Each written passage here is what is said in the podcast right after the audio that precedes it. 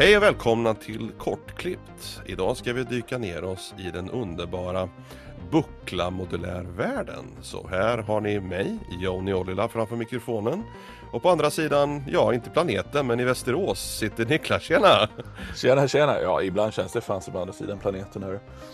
Ja, det när gör det, och, ja, när jag satt och körde upp i, ifrån eh, Skåne nu när vi sågs förra veckan, eller för ett par veckor sedan.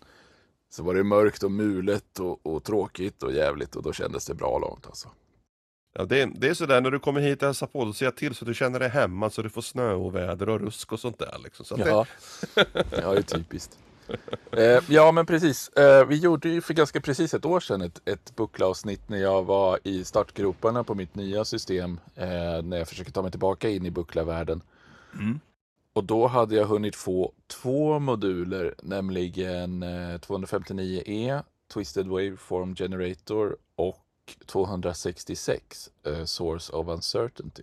Men för de som inte har hört då det gamla avsnittet för ett år sedan när vi pratade om, när du började bygga din Buchla, kan inte du bara lite kort berätta om din vision du hade med det här systemet? För det är ju bara sex moduler, vilket kan mm. låta väldigt lite kanske i eurosammanhang. Hur mycket kan man egentligen göra med sex moduler? Vad, vad är liksom tanken där då för de som inte eh, vet vad en Buchla ens är? Ja, men precis. Ja, men om man ska säga vad Buchla ens är så, så den stora distinktionen som man pratar om är ju Eh, två olika filosofier, östkust kontra västkust. Eh, och det handlar ju om vart i U S A det är uppfunnet. Och, och östkust brukar vara mer traditionell subtraktiv syntes med Bob Moog och hans liksom, grejer.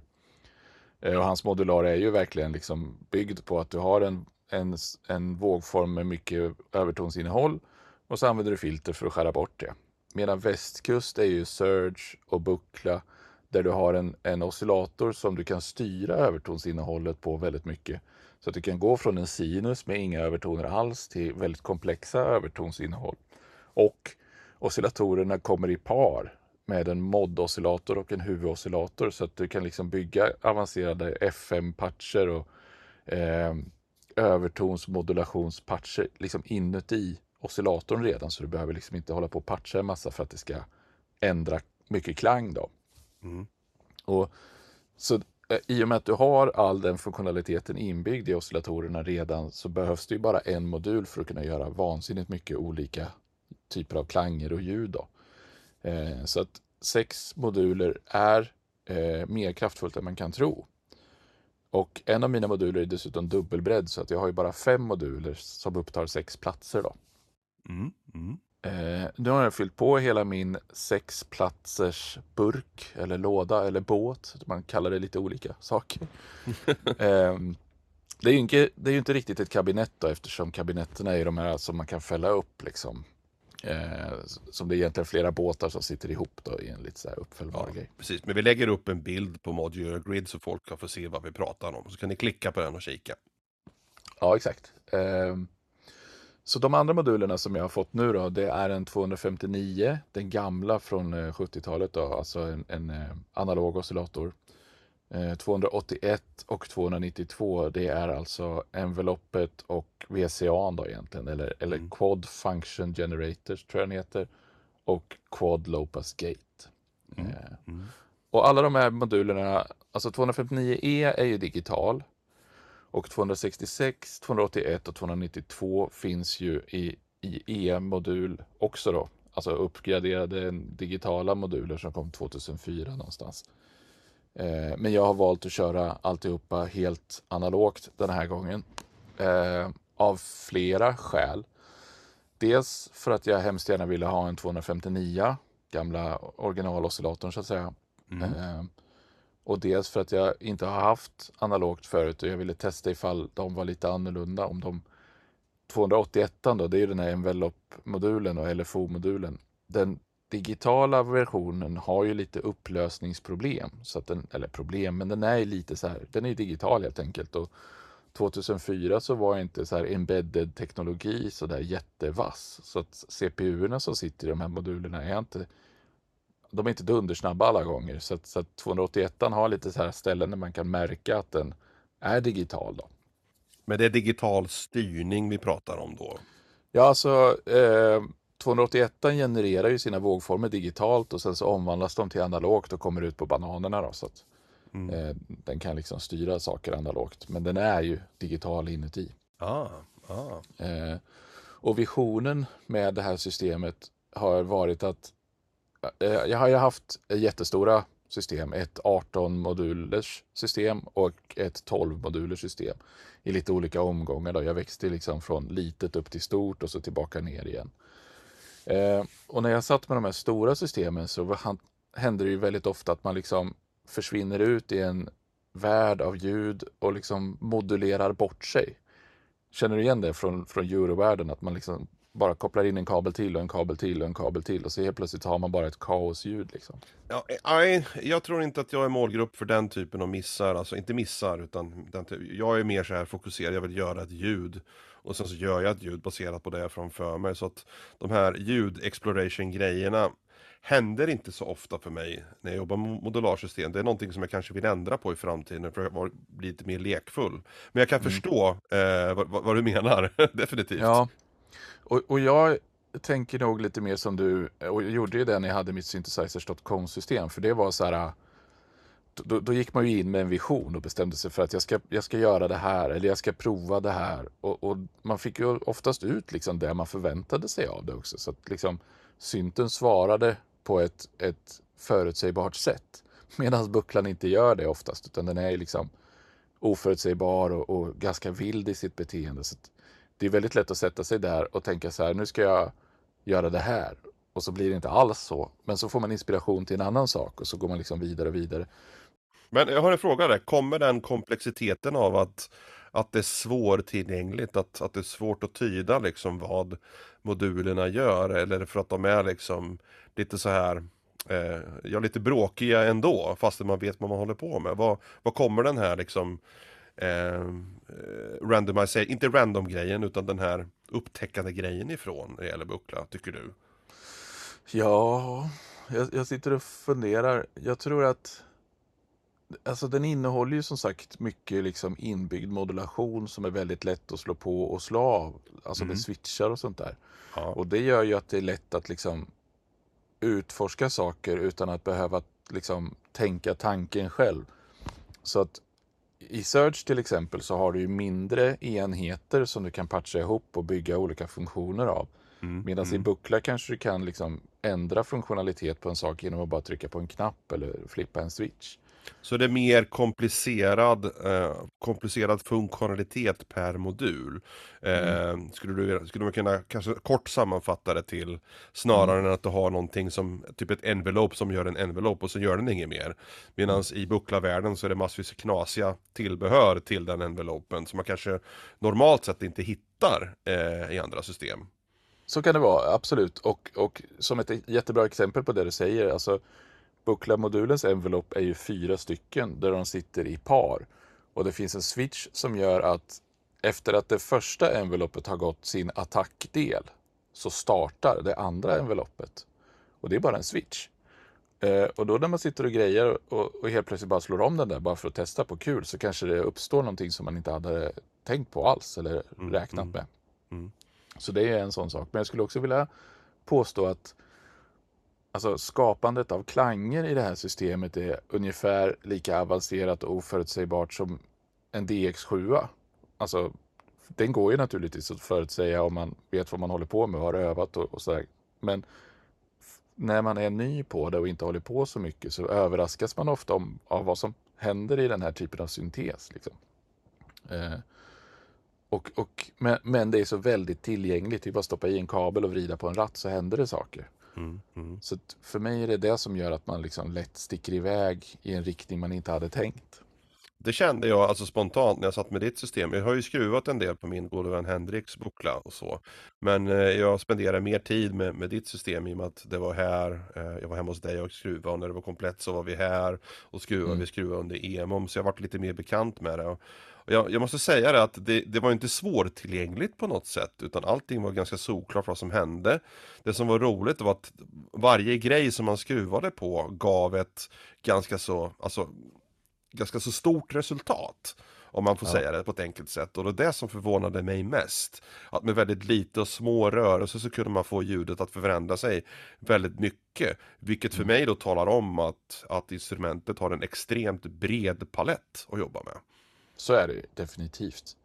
Eh, och det var likadant när jag visade det här för Jörgen sen på museet. För han blev också så här överväldigad av hur mycket man kan åstadkomma med ganska så här små medel då. För det är ju mm. inte, systemet ser ju inte stort ut. Det är ju liksom bara ett, en rackburk liksom. Mm. Men du har förberett lite ljud, va? Har du inte gjort det? Eh, det lite ljudexempel och sådär. Ja, det har jag gjort. Eh, vi kan väl börja med att köra det klassiska bongo-ljudet som... som Som alla pratar om, som ingen ja, har hört. Precis, som, som får eh, definiera Buchla då. Precis, precis. Bongo, let's go!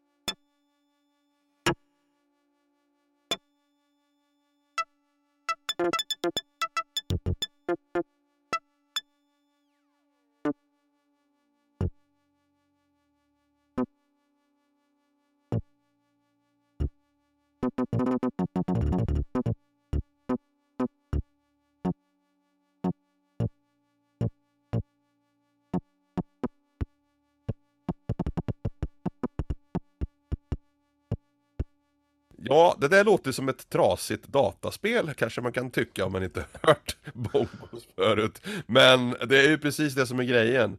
Eh, alltså, har man använt mycket Buchla, tror du, i gamla science fiction-filmer och sånt där? För jag tycker mig känna igen den här typen av bongo-ljud. Eh, typ data, blipp, blopp och sånt där. Det kanske, kanske du inte vet, men jag fick en spontan känsla när jag lyssnade på det här. Att det, att det var något åt det hållet. Det, det har jag faktiskt inte tänkt på, men jag kan mycket väl tänka mig att mycket av de här rymdljuden som du säger alltså, eh, har varit från Buchla av olika inkarnationer och varianter, absolut. Precis, för alla pratar ju A R P tjugosex hundra, typ eh, vad det nu heter, den här närkontakten. Close Encounters. Precis, ja. ja, precis. Ja. Jag tycker att ja, det skulle vara intressant att veta hur Buchla har använts i filmvärlden, men ja, en trasig dator. ja, nej men och, och det klassiska är ju, alltså... Eh, Don insåg ju att, eh, att bara sänka volymen på ett ljud är inte en så jättebra representation av hur ljud ofta beter sig i, i verkligheten. Så att om du tänker mm. att du eh, spelar på en gitarr och knäpper på en sträng, så kommer strängen först att vibrera ganska vilt åt alla möjliga håll. Och då får du mycket övertoner i ljudet, men sen så sätter den sig ner och börjar vibrera mer som en sinus. Så det som händer är ju att samtidigt som den tappar volym så tappar den övertoner. Och eh, den här low-pass-gaten då som sitter i, i, eh, i Buchlan med, med sina vaktroller, den gör ju eh, samma sak. Att den kapar liksom, det är som ett lågpassfilter, ett sex decibel tror jag, eh, som kapar liksom övertonerna samtidigt som den sänker volymen så att du får en liksom lite mer naturlig utklingning på ljuden. Ja, för de som inte vet vad vaktroller är kan jag bara lite kort berätta eh, så att vi, vi har koll på elektronikkomponentdelen. Precis. En vaktroll är alltså en eh, lysdiod och en fotoresistor. Så att man kör liksom strömmen genom lysdioden så att den lyser upp och, och slocknar, tänds och slocknar och sådär. Och sen så sitter det fotoresister som känner av det där och, och på det sättet så kan man föra över spänningar. Eh, det som jag har glömt att kolla upp inför det här avsnittet är om man kör ljud genom vaktrolen eller om man kör C V genom vaktrolen. Men eftersom ljus är snabbt så antar jag att det lika gärna kan vara ljud. Ja, det tror jag väl va? Det tror jag väl va? Ja. Nu, vi kan ha fel, men tycker ni, ha, har ni det rätta svaret så pinga oss gärna på Discorden så, så ställer vi oss i red. Precis. Den som vet vilket det är får jättegärna berätta det i Discorden. Precis. Precis. Är det ljud eller är det C V? Nej, så att det är ju liksom en klassisk grej. Och det här med, med man brukar ju patcha upp bongos här för, för att förevisa liksom dels den här eh, klangrikheten eller langrikedomen i, i oscillatorn. Och sen så det här lite gummiaktiga fjonget i, i lowpassgaten då. För det är ganska tydligt. Och sen de snabba envelopperna då. Och mm. sen ytterligare de här lite random bursten som är att det liksom plockas lite galet från Source of Uncertainty så att det blir lite så här knäppa rytmer och sånt där. Så det är klassiskt, klassiskt bongo-ljud. Jag gillar det som fan, underbart. Mm. Och i det här fallet så körde jag min tvåhundrafemtionio E då, så att det är digitala ljud genom eh, analog L P G då. Mm. All right. Men för att återgå lite snabbt till min vision av det här systemet så ville jag ha, dels ville jag ha den för att göra knasiga ljud, alltså rymdljud och, och, och knäppheter. Mm. Dels ville jag ha ett som var tillräckligt kraftfullt för att jag skulle kunna sitta och bara klangresa liksom och utforska och, och liksom hitta nya saker. Eh, och dels ville jag ha ett som jag kunde styra via MIDI så att jag kunde verkligen spela tolv-tonskalor på det. Eh, och nu råkar det vara så att min tvåhundrafemtionio E är lite tjurig så att den trackar inte en komma två volt per oktav utan den har hittat någon egen skala den, den håller. Ja, den är ju lite twisted va, så att den får väl vara mm. så. Ja, däremot så är ju min tvåhundrafemtionio är ju jätte liksom bra inställd. Så det var, jag har ett, ett Kenton MIDI som jag eh, använder för att styra den här då. Och jag antar att det bästa jag kan göra är att trimma in mitt Kenton efter min tvåhundrafemtionio E och sen trimma in min vanliga tvåhundrafemtionio efter eh, tvåhundrafemtionio E så att de har samma skala. För då kommer jag kunna spela på alla fyra oscillatorerna då. Precis, men för er lyssnare som kanske inte har koll, alltså tvåhundrafemtionio och tvåhundrafemtionio E låter mm. som att det är typ nästan samma modul, men de är ju så himla vitt åtskilda apparater så det är nästan helt galet. Eh... Ja, e- egentligen är det dumt att de har samma nummer. Och sen ja. gjorde ju eh, Buchla några år senare en annan modul som heter tvåhundrasextioett tror jag, och den är mycket mer lik den gamla analoga tvåhundrafemtionio.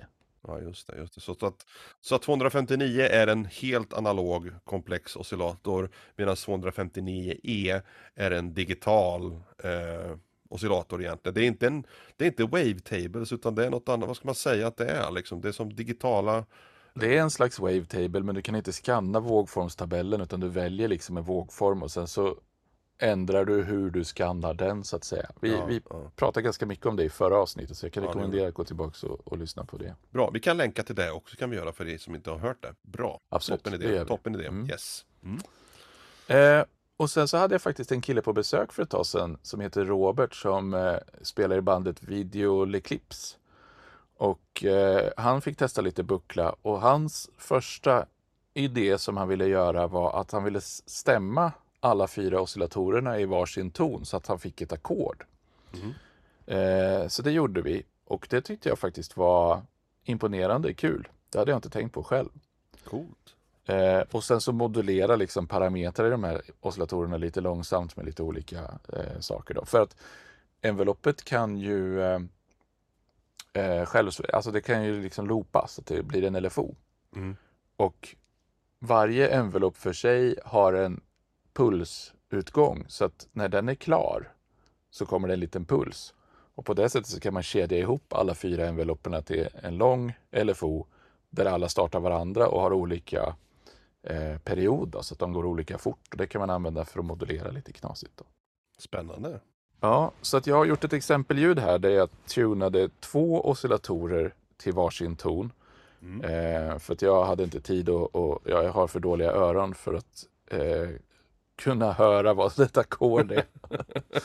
Och jag hade inte tid att liksom eh, stämma mot, mot riktiga tangenter då. Vi är syntgubbar, vi spelar inte på de svarta och vita knapparna. Nej, dessutom är vi gamla och lata. Precis. Men eh, det låter så här.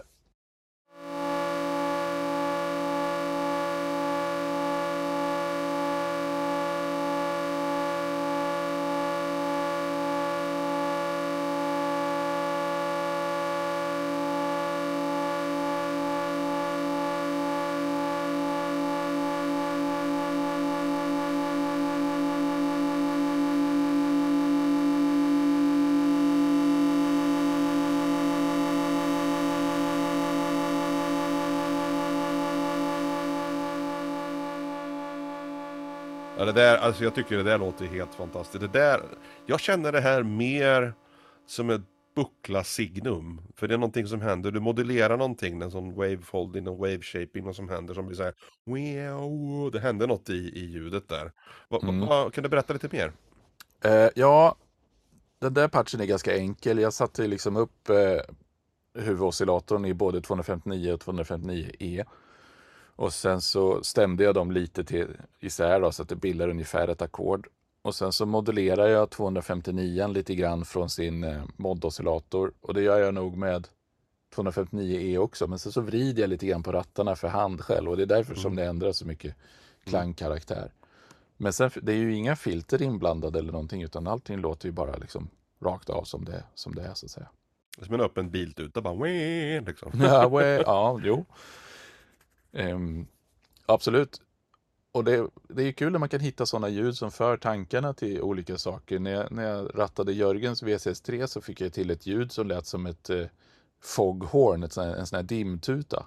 Alltså det där, hoppas du spelar in high quality audio på det där, gör en ambient platta med det ljudet. Det var ju grymt ljud alltså. Bara, wow, så. Ja, det var så jäkla mäktigt, men tyvärr har jag bara telefoninspelningen, men eh, jag kan lägga upp den sen i alla fall. Jag ska lägga den på min Instagram. Ja, gör det. Gör det. Posta den så alla får höra, så länkar vi den, för det är ett jävla sjukt snyggt ljud var det. Ja, det har varit riktigt bra. Och det där fjäder i verbet är ju helt galet. Uh, ja, nej, men så, så är det. Och sen så vet jag att vi pratade lite grann om uh, tvåhundrafemtionio E då, och hur knäpp den är uh, i för, förra avsnittet. Och alltså, den är ju som sagt en vågformstabellsoscillator, så att den har ju liksom ett vågformstabellsminne som den kan använda och, och spela upp. Men sen har den det, det helt knasiga läget där den skannar sitt eget programminne, så att den använder liksom ettorna och nollorna som, som finns i C P U:n. Och det knäppa här är ju att om du uppgraderar firmware i, i, i modulen, då kommer ju det här att ändra på sig. Så då kommer det liksom inte låta likadant längre. Aj då. Så, så att det, det har ju liksom ingen garanti för att det alltid kommer vara samma. Och sättet du hittar de här ljuden som du vill ha är att du, du vrider på en ratt, en, en F M-indexeringsratt då, som finns på modulen. Och den är... Den sveper över ett ganska stort område, så den är väldigt känslig. Så att om du bara vrider så hela varvet så kommer det bara säga, och så låter det inte så mycket. För det finns väldigt mycket delar av det här minnet som bara är nollor, så det är ju tyst då.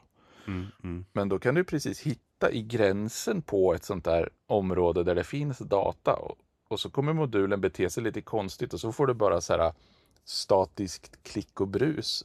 Uh, jag har försökt spela in det i mm. nästa ljudexempel. All right. Spännande.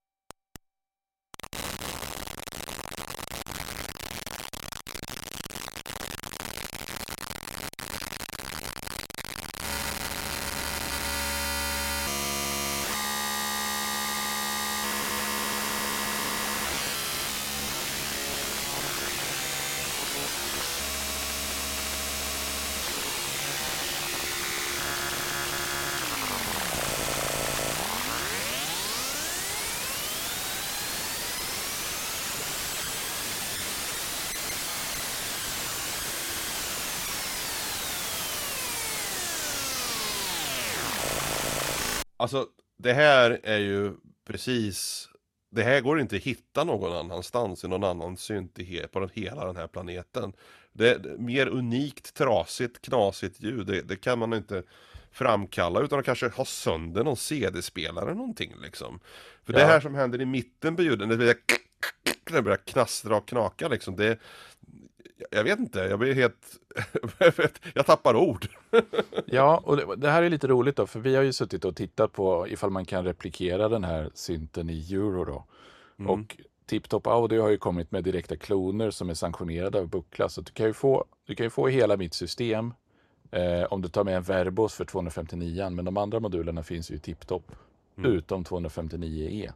Nej, det är helt omöjligt. Alltså jag, du skickade ju en länk på, din, på ditt system, eh, på ditt Buchla-system, och sen så skickade jag den ekvivalenten då eh, på eurovärlden.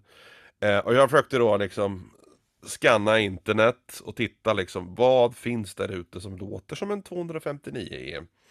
Eh, vissa forum säger, ja, eh, Harvestman har ju ett par moduler, en som heter Piston Honda och en som heter Hertz Donut. Och Piston Honda är mer som en traditionell wavetable eh, oscillator, medan Piston Honda, nej förlåt, Hertz Donut är mer liksom riktat åt hållet som en tvåhundrafemtionio E. Men ändå så har den inte de här knasiga ljuden, för den, alltså det går inte att framkalla, i alla fall jag kunde inte hitta några exempel på den här typen av ljud. Så jag frågade min gode vän Henrik som, som har haft en tvåhundrafemtionio E förut också men inte äger den idag. Och frågade liksom, vad, vad är det för någonting som finns där ute i eurovärlden? Han säger att det finns ingenting som låter som den här överhuvudtaget. Eh, så att för mig är det ju oerhört intressant vad det är för någonting som är så himla speciellt med just den här modulen, som gör att A, ingen annan har försökt att kopiera den, eller B, det kanske inte ens går att göra, jag vet inte.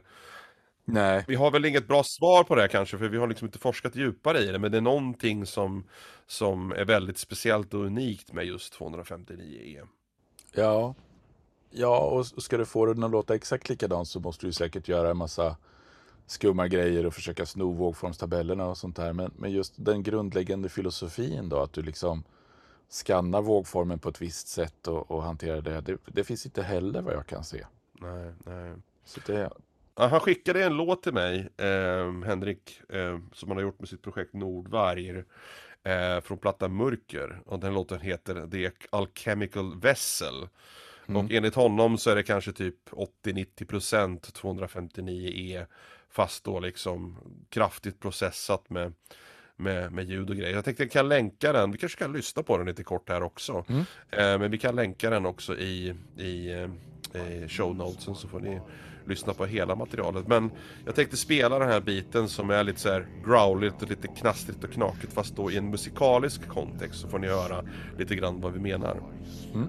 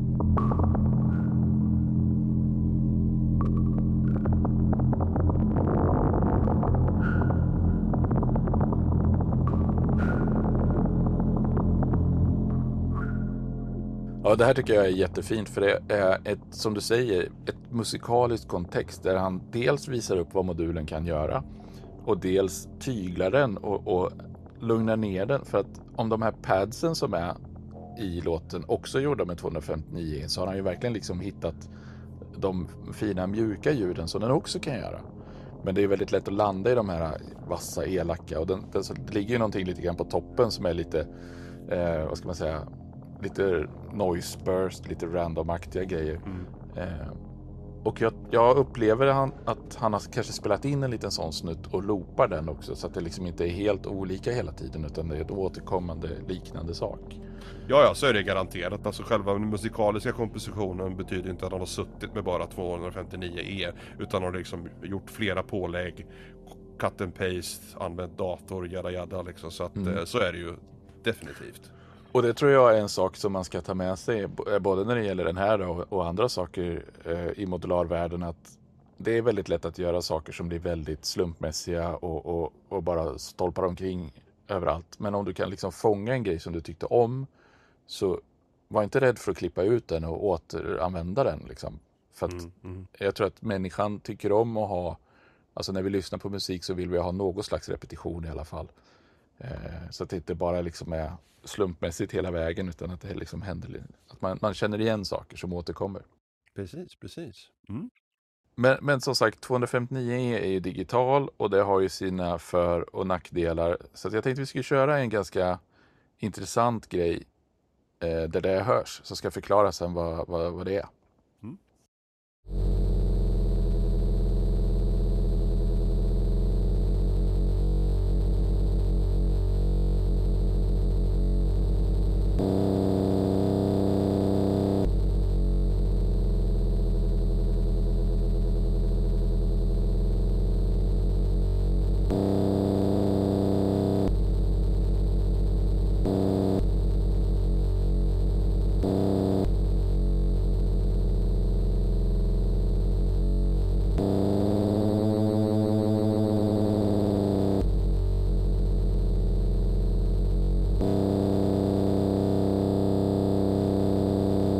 Ja, eh, jag lyssnar på den. Det känns lite som att den inte riktigt har bestämt sig vad den vill spela. Den hoppar omkring liksom. Bo, bo, och sen bo. Så den modulerar upp och ner. Liksom. Vad, vad, är, vad är det som händer?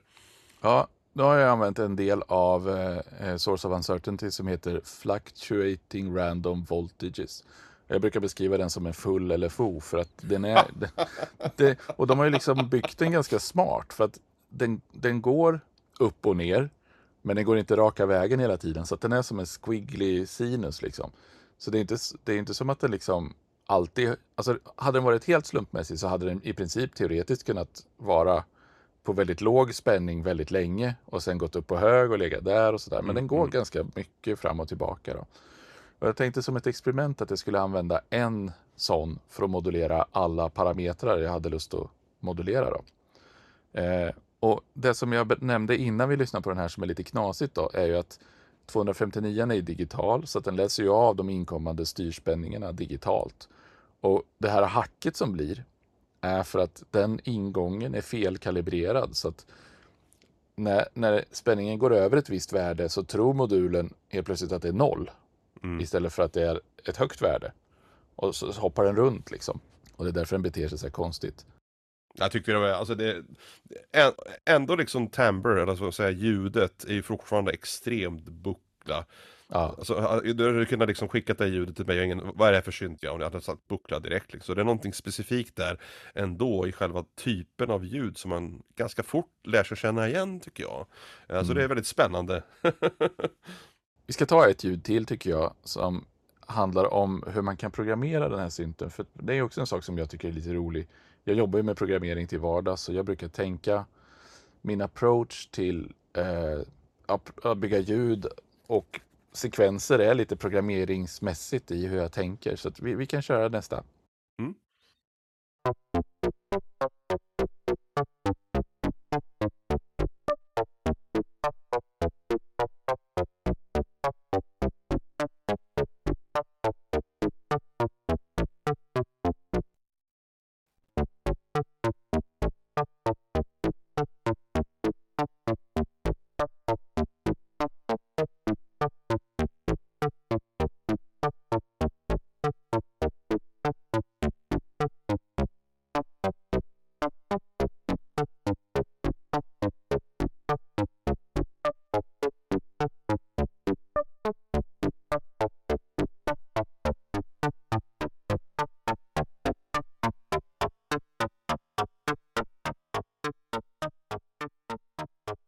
Det här är det första ljudet i, i, som låter mer som en traditionell synt tycker jag. Eh, mer igenkännande. Alltså det vill säga att det är ett, jag skulle inte säga liksom att det låter som en synt med ett filter. Men det, det ändå finns en viss karaktäristik av en traditionell synt. Mm. Va, va, vad har du gjort här? Ja, precis. Eh, här har jag kört, kör jag ganska tydligt en sån här low pass gate. Så att man får ju den här filtereffekten. Så det är lite korta toner. Men det som jag tror gör att man känner igen sig och tycker att det låter lite traditionellt är ju de här att det är toner. Eh, nu är de ju inte stämda till tolv-tonsskalan men det är ju ändå så här tonintervall. Och det här går ju naturligtvis att göra på eh, jättemånga andra syntar också men jag tycker det är lite roligt att det är så lätt att göra på den här maskinen. Eh, för det som händer här är att jag har en, en L F O som går, jag tror att den går ganska fort upp och så lite långsammare ner. För det är ju ett av envelopperna här som jag bara loopar och det har ju en attack och en decay. Så då kan man ju ställa den kurvan hur man vill. Antingen lika som man får som en triangel eller lite olika då, så att man får. olika ramper. Så samplar jag den med en sample mm. and hold. Mm. Och det är det som skapar melodin. Men om man lyssnar noga i början så hör man hur den melodin vandrar lite grann. Därför att den här sampelklockan och elefon som jag samplar är inte synkade med varandra. Så att samplingarna kommer förskjutas lite ut med den här kurvan och därför blir melodin annorlunda. Mm. Men eftersom, som jag, som jag nämnde förut, så har ju alla de här envelopperna en utgång som skickar ut en puls när enveloppet är klart. Och det funkar även i L F O-läge då. Så att när den här melodigenererande L F O som går fort upp och långsamt ner är klar, då skickar den ut en puls som synkar sampelklockan. Och det är därför man hör, efter att ha varit tyst en liten stund i ljudfilen, så hör man hur, hur den låter mera synkat sen. Och du får repeterat samma, samma melodi runt, runt, runt. Mm, mm. Och det är sådana här små faciliteter som man kanske inte har i andra moduler. Eh, men de finns tillgängliga i Buchlan, och då kan man liksom tänka på det här sättet och bygga upp små sekvenser och programmera lite roliga saker. Mm. Och det vi ska tänka på nu är att det bara är fem moduler du jobbar med också. Så mm. att ur en alltså, moduldensitetsaspekt så är det ganska lite eh, alltså enheter som man jobbar med. Så det låter som att det, det finns en ganska så bred palett att arbeta med eh, mm. tack vare komplexiteten då i varje separat enhet. Så jag, jag går igång lite grann på det här faktiskt. ja, ja men jag också. Jag tycker det är lite främt. Men sen kan det ju gå till överdrift också, för att om man, om man är nyfiken på en väldigt eh, densitet hög Ja, hög densitet modul, så kan man kolla in tvåhundranittioett E. Det är deras triple morphing filter. Jag tror att det var någon som försökte generera en sån modular grid på den med bara döp för moduler. Och det gick åt alltså två stycken så här, tre raders rack eller någonting. Det var helt right. sjukt många moduler. Right. För det är alltså tre bandpassfilter med varsin V C A. Och sen är det lite parametrar då. Det är resonans, det är frekvens, det är volym. Jada, jada. Men ovanpå det då så är det en åtta stegs sequencer som kan steppa mellan åtta inställningar av alla parametrar på modulen. Mm. Och så mellan varje steg så kan den steppa, eller så kan den morfa, och så kan den gå framåt och så kan den gå bakåt, och, och den kan ha olika timing på stegen då. Och du hör ju, det är ju hur mycket som helst. Så där, den är jobbig att programmera då, så det, det, det ja. Det blir nästa modul då, eller nästa båt kanske. Ja. Jag hade en sån, men, men som sagt, det, det är timmavis att liksom programmera den och lära sig. Ja, men alltså tittar man då, alltså, det här är en sån här klassisk fråga, jag måste ställa den här till dig. Som jag antar att lyssnarna också är nyfikna på. Bang for the buck liksom, alltså tittar man på hur mycket ljud man får per krona. Är, är det värt, alltså Buchla är ju ganska mycket mer premiumprissatt. Är, är det värt pengarna? Vad, vad känner du själv spontant liksom? Ja, det är den, det är den stora frågan, och eh, bang for the buck, alltså du går, som sagt, det går ju att bygga det här i euro helt och hållet med Tiptop mm. då, förutom mm. tvåhundrafemtionio E, den, den går ju helt enkelt inte att få tag på. Men det är inte säkert att man vill, och det går säkert att hitta någonting annat som gör motsvarande knasljud. Och då kommer man undan med typ lite mindre än en tredjedel av pengen som, som hela mitt Buchla har kostat. Mm.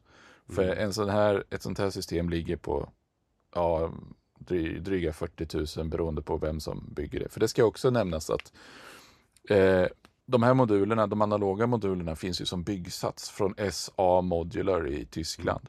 Mm. Eh, och jag har fått dem byggda av en svensk kille som heter Håkan. Vi kommer länka till honom. Han låter hälsa att han jättegärna tar emot mer beställningar från mm. folk som vill ha Buchla-grejer byggda. Han är jätteduktig, supernoggrann, och eh, jag är jättenöjd med kvaliteten på hans eh, jobb.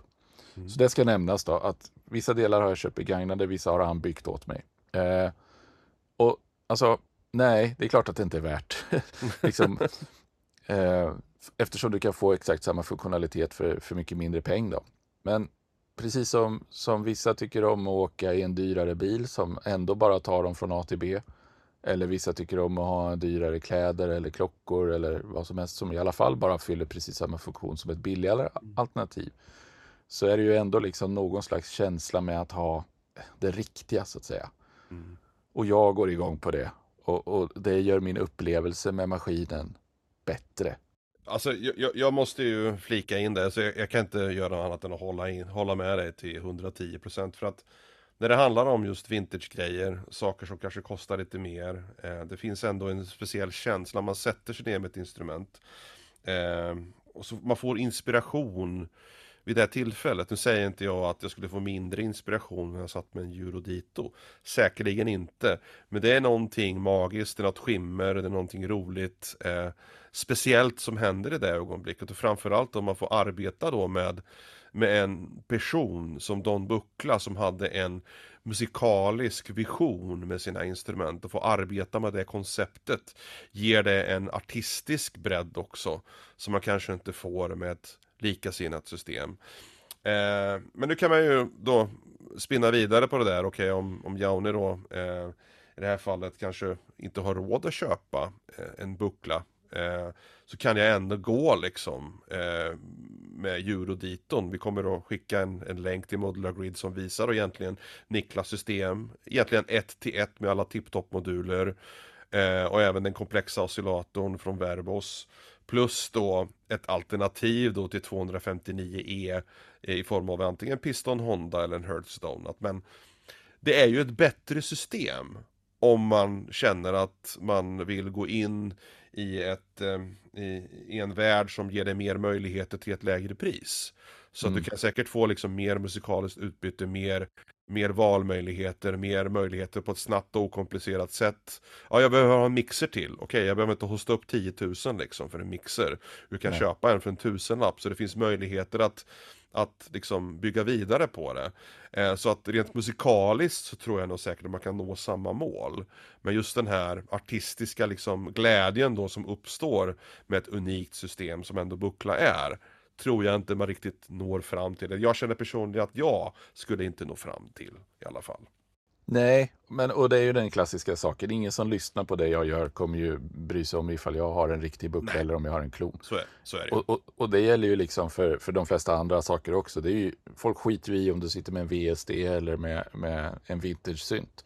Men jag tror att det sitter mycket i ens upplevelse som artist. Eh, att tycker man om att använda sina verktyg och blir inspirerad av dem, så tror jag att det hörs i musiken. Mm, mm. Eh, så att, så att jag, för mig personligen så är det värt det, för att jag tycker att den delen är viktig och det gör det roligare för mig att jobba med den. Men jag menar, för en arbetande musiker eller för någon som inte bryr sig, så är det ju självklart att det är bättre att ta det billigare alternativet och sen ha en massa andra saker också, så att man har en större palett då. Jag har ett väldigt bra minne här. Alltså, när, vi kom, när jag kom hem till dig eh, nu sist och hälsade på, då du bara hade de här två modulerna. Då var det Twisted Waveform och eh, var det Source of Uncertainty. Ja. Då hade bara två stycken moduler. Och hade jag då klivit in till dig och du hade haft ett Eurorack, hade jag blivit så här, jaha. Mm. Har jag sett förut liksom. Och så ja, ah, Buchla, intressant. Då satte vi oss ner, du kopplade in de här. Och så satt jag och spelade bara på rattan med två stycken moduler. Och så gjorde vi en låt med det liksom. Mm. Med två, bara två moduler. Det var så här, jaha. Eh, det kändes inte riktigt som att jag hade gått igång och fått en kick liksom. Eh, alltså idémässigt sett. Med kanske en Piston Honda eller du har haft ett Eurorack-system. Och så, ja, men det har jag sett förut. Så att det är någonting som händer där, tror jag. I alla fall i min hjärna. Jag går igång på de här lite roligare, speciella grejerna liksom. Så. Ja. Eh, men ja. Nej, men precis. Det är ju imponerande i sin kraftfullhet på något sätt, det här systemet. Och jag tycker det är kul att jag har... har tvingat mig själv att begränsa mig till bara sex modulplatser. Då, i och med att jag har... inte har en större låda helt enkelt. Klart jag kan köpa en låda till, men steget att köpa en låda till är ju mycket större än att ha en större låda och köpa en modul till bara. Precis, precis. Mm. Så att jag, jag känner att eh, det har varit ett medvetet val att hålla nere storleken på den och sen tvinga mig att lära mig alla modulerna. Och därför var det jättenyttigt att ha en period när jag bara hade två moduler. För då fick jag ju liksom fundera på hur jag kunde nyttja dem på ett vettigt sätt. Mm. Och då Alltså, Source of Uncertainty innehåller många delar som behöver klockas på något sätt. Eh, och utan klocka så händer ju ingenting. Men då kan man använda mod-oscillatorn från tvåhundrafemtionio som jag hade då. Eh, I låg frekvens, och så kan man klocka saker. Och då, då händer det intressanta saker. Och det som, ja, för att återknyta till en sak vi pratade om förut. Om hur, hur eh, vissa saker är så lättillgängliga så att det är lätt hänt att man testar dem.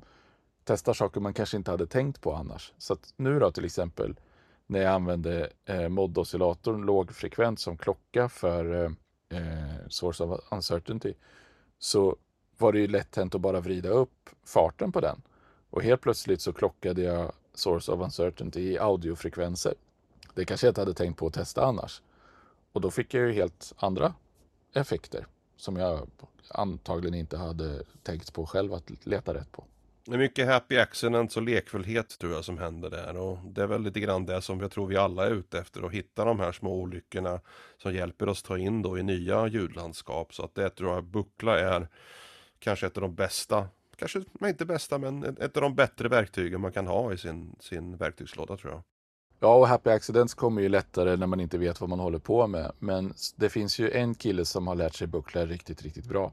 Och det är Alessandro Cortini som jag vet att du gillar. Ja, jag älskar honom. Det finns en låt med Alessandro Cortini och eh, Don Buchla där de spelat. Kommer inte ihåg vilken, vilket ställe det var på. Men låten heter I and Forever. Och för mig så är det lite grann av en... Alltså... sättet att visa liksom vad de här instrumenten klarar av att göra musikaliskt och tonalt med två stycken experter, det vill säga grundaren, idén, mannen som hade idén bakom instrumentet tillsammans med hans lärling då lite grann, Alessandro Cortini. Och det är kanske den vackraste låten eh, jag har hört eh, på väldigt, väldigt, väldigt länge. Så jag tycker vi spelar den här för er också. Och så länkar vi till den videon eh, så får ni alla drömma er bort i Don Buchlas underbara värld. Precis. Den får vara vårt outro för idag tror jag. Det tror jag också. Så tack så mycket. Glöm inte om ni kan och spela Buchla. Om ni inte kan så lyssna på Buchla. Ja. Tack för idag. Ha det så bra. Tack. Hej.